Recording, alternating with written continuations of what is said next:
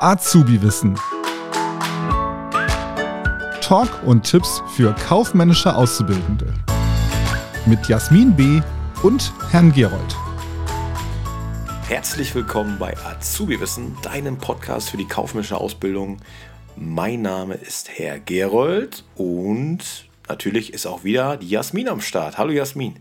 Hey Alex. Wir reden heute über einen Vergleich, Jasmin. Nicht, ob Köln oder Düsseldorf besser ist, da ist die Frage sowas von klar. Aber über den sogenannten äh, Angebotsvergleich. Und der taucht ja relativ häufig auf. Sowohl in der mündlichen Prüfung kann er auftauchen, verschiedene Wahlqualifikationen, können wir gleich noch ein, zwei Sätze zu sagen, als auch in der schriftlichen Prüfung. Ja, Angebotsvergleich. Da steckt eigentlich viel drin, eigentlich ein schönes Thema, ähm, weil wir unterscheiden da nochmal zwei verschiedene Dinge. Einmal den quantitativen Angebotsvergleich und den qualitativen Angebotsvergleich. Und den quantitativen Angebotsvergleich, das erklärt uns doch jetzt mal die Jasmin. Genau, also zu den quantitativen Faktoren bei einem Angebotsvergleich ist natürlich als allererstes wichtig, wie hoch ist der Preis. Den Preis ermittle ich aber aus verschiedenen ähm, Faktoren sozusagen. Da, dann, ja, nehmen wir dann quasi eine Handelskalkulation vor. Ähm, da gehe ich gleich nochmal drauf ein. Wir gucken uns die Transportkosten und Verpackungsmaterial an, also das, was dort anfällt. Ähm, ob wir einen Rabatt bekommen, haben wir vielleicht einen Mengenrabatt oder ein Skonto, der uns gezogen wird.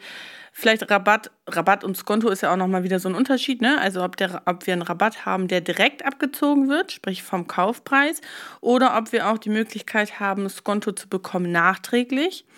Ähm, wie, ist die, wie ist die Zahlungsfrist? Das ist natürlich auch nochmal ganz wichtig. Gibt es Verhandlungsmöglichkeiten oder vielleicht Sonderangebote? Genau, das sind so die quantitativen Faktoren.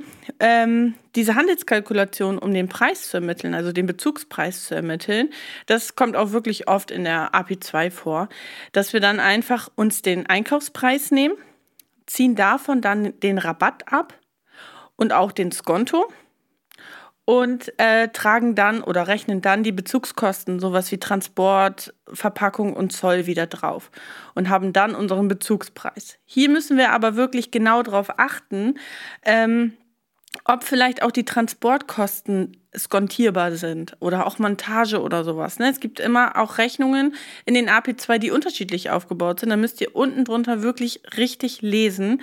Ähm, ist ja, sowas wie Transportkosten, also die Bezugskosten, sind die auch skontierbar oder nicht? Ähm, in manchen Rechnungen sind die Transportkosten schon mit drinne.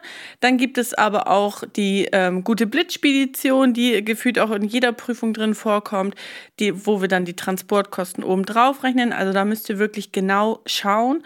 Und dann ähm, ja, nehmt ihr den Preis, zieht alles ab, was minus genommen wird, nämlich Rabatt und Skonto und rechnet die Bezugskosten oben drauf und dann haben wir den Bezugspreis. Ganz genau. Und wie du sagst, ne, oftmals gibt es da noch zum Beispiel eine Art von Mengenrabatt. Und dann denkt man auf den ersten Blick, aha, ich habe jetzt Angebot A, Angebot B und Angebot A ist vom Stückpreis her besser als Angebot B.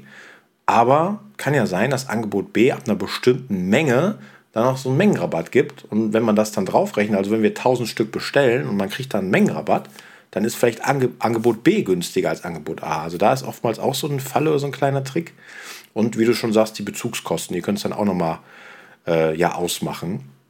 Aber das Ganze ist dann ja alt quantitativ. Ne? Das heißt, wir berechnen letztendlich den Bezugspreis und gucken, ist Angebot A, B oder C äh, günstiger als die anderen beiden. Und dann sind wir aber, ja, theoretisch können wir sagen, okay, dann sind wir fertig. Angebot A ist am günstigsten, dann nehmen wir doch den Lieferanten A aber ist es das dann wirklich? Also das heißt, ist der Preis alleine ausschlaggebend für die Lieferantenauswahl? Dann müssen wir sagen, nee, weil es gibt ja noch qualitative Faktoren, die sich jetzt nicht in Geldeinheiten ohne weiteres berechnen lassen, die auch eine Rolle spielen.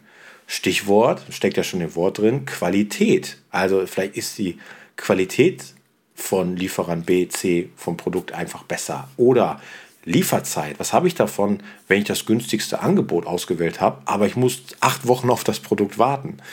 Ja, dann die Nähe zum Standort, Umweltfreundlichkeit, Nachhaltigkeit spielt auch eine immer größere Rolle.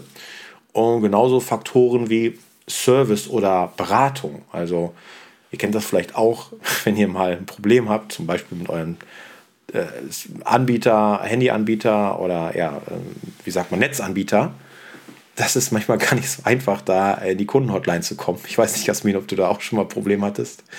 Und äh, ja, dann denkt man sich, okay, vielleicht nehme ich beim nächsten Mal, zahle ich dann vielleicht 5 Euro oder 10 Euro mehr und habe dann aber eine bessere Beratung, einen besseren Kundenservice. Also das muss ich natürlich auch berücksichtigen, genauso wie Freundlichkeit, wenn mir das auch wichtig ist. Dann muss ich natürlich immer abwägen, welche Punkte sind wichtig und letztendlich spielt natürlich beides eine Rolle, sowohl quantitativ als auch qualitativ. Im besten Fall passt einfach beides. Und ja, sowas kann natürlich gerade auch in der mündlichen Prüfung oftmals drankommen. Also entweder würdet ihr in der schriftlichen Prüfung so einen Angebotsvergleich durchführen, wirklich mal äh, berechnen, wie Jasmin das eben erklärt hat, bis ihr auf den Bezugspreis kommt, startet also mit dem Listeneinkaufspreis, zieht Rabatt ab, zieht Konto äh, ab, packt die Bezugskosten oben drauf und habt dann den Bezugspreis. Und dann wird vielleicht im Aufgabenteil B kommen, welche Faktoren spielen bei der Auswahl des Lieferanten noch eine Rolle. Und dann würdet ihr die Punkte nennen, die ich eben genannt habe, wie Qualität, Lieferzeit, Umweltfreundlichkeit, Service und so weiter. Und das Ganze kann natürlich auch sehr gut in der mündlichen Prüfung äh, drankommen. Also eine Wahlqualifikation, die sich für sowas anbietet, ist natürlich Einkauf und Logistik, weil da steckt es ja schon im Wort drin, Einkauf. Wir kaufen Ware ein.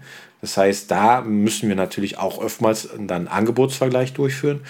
Aber die Aufgabe würde auch ganz gut in so Wahlqualifikationen wie KMU, also kaufmännische Abläufe in kleinen und mittleren Unternehmen passen. Das ist ja so ein bisschen alles und nichts, KMU und Auftragssteuerung Koordination. Also es schadet nicht, diesen Angebotsvergleich sich mal genauer anzugucken und ja, das mal äh, sich damit ein bisschen zu beschäftigen, sowohl quantit quantitativ als auch qualitativ, Jasmin. Und Richtig. Ich, ho ich hoffe, qualitativ war das wieder eine runde Sache hier von uns. Wenn ja. Warte, ich will, noch, ich will, noch, ich will noch was ergänzen. Was ergänzen? Warte, stopp. Okay, okay, bitte, Jasmin. ich hatte ja zum Beispiel Assistenz und Sekretariat ja. und hatte dort ähm, und habe den Report gewählt mhm. und habe eine Veranstaltung geplant und dann musst du natürlich dir auch Angebote einholen, wenn du irgendwelche Caterings und sowas bestellst. Stimmt. Und ja. ich habe tatsächlich auch bei Assistenz und Sekretariat in meinem Report dann die Frage bekommen, wie sind die qualitativen Faktoren und quantitativen Faktoren. Ja. Ähm, nicht nur auch auf die Prüfung gesehen, sondern auch generell, ähm, wenn ihr irgendwann später in einem Berufsleben seid oder sowas. Ich arbeite quasi im Einkauf- und Logistikbereich und ähm, da führen wir gerade bei den ähm, qualitativen Faktoren immer wieder so eine LSA, Lieferanten-Selbstauskunft aus. Ah, ja. mhm. Das heißt, diese Lieferanten müssen dann wirklich eine Selbstauskunft ähm, erteilen. Da wird dann nicht nur geguckt, ja, ist der Service gut und ist die Qualität gut, sondern es gibt halt auch einfach sicherheitsrelevante ähm, Faktoren, die teilweise auch eingehalten werden müssen. Ne? Mhm. Ähm, das müsst ihr jetzt nicht unbedingt für die AP2 wissen, aber wir lernen ja nicht nur für die Prüfung, sondern ja auch wirklich für alles. Und ähm, ja, dann wird, läuft das über so eine äh, Lieferanten-Selbstauskunft. Also wenn ihr, wenn ihr vielleicht in der mündlichen Prüfung die Frage bekommt, woran kann man das dann ermessen? Oder hier so, ähm, wir müssen ja immer, ne, Durchführung, Planung und so weiter bei Auswertung zum Beispiel. Beispiel. Oder mhm. nee, vorne bei der, bei, der, bei der Checkliste könnte man das eigentlich schon sagen. Ne? Man kann bei verschiedenen Firmen auch so eine, so eine Checkliste, so eine LSA anfordern oder erstellen und denen das, das dann zuschicken, damit die das ausfüllen, damit wir das besser auswerten können. Genau. Also was habt ihr heute ja? gelernt? Nicht nur darauf achten, was ist letzter Preis, sondern auch gute Qualität. Richtig. In diesem Richtig. Sinne. In diesem Sinne, Leute, bleibt gesund äh, und wir hören uns nächste Woche wieder. Macht's gut. Bis dann. Tschüss. Tschüss. Das war Azubi Wissen, ein Podcast der Marke Kiel.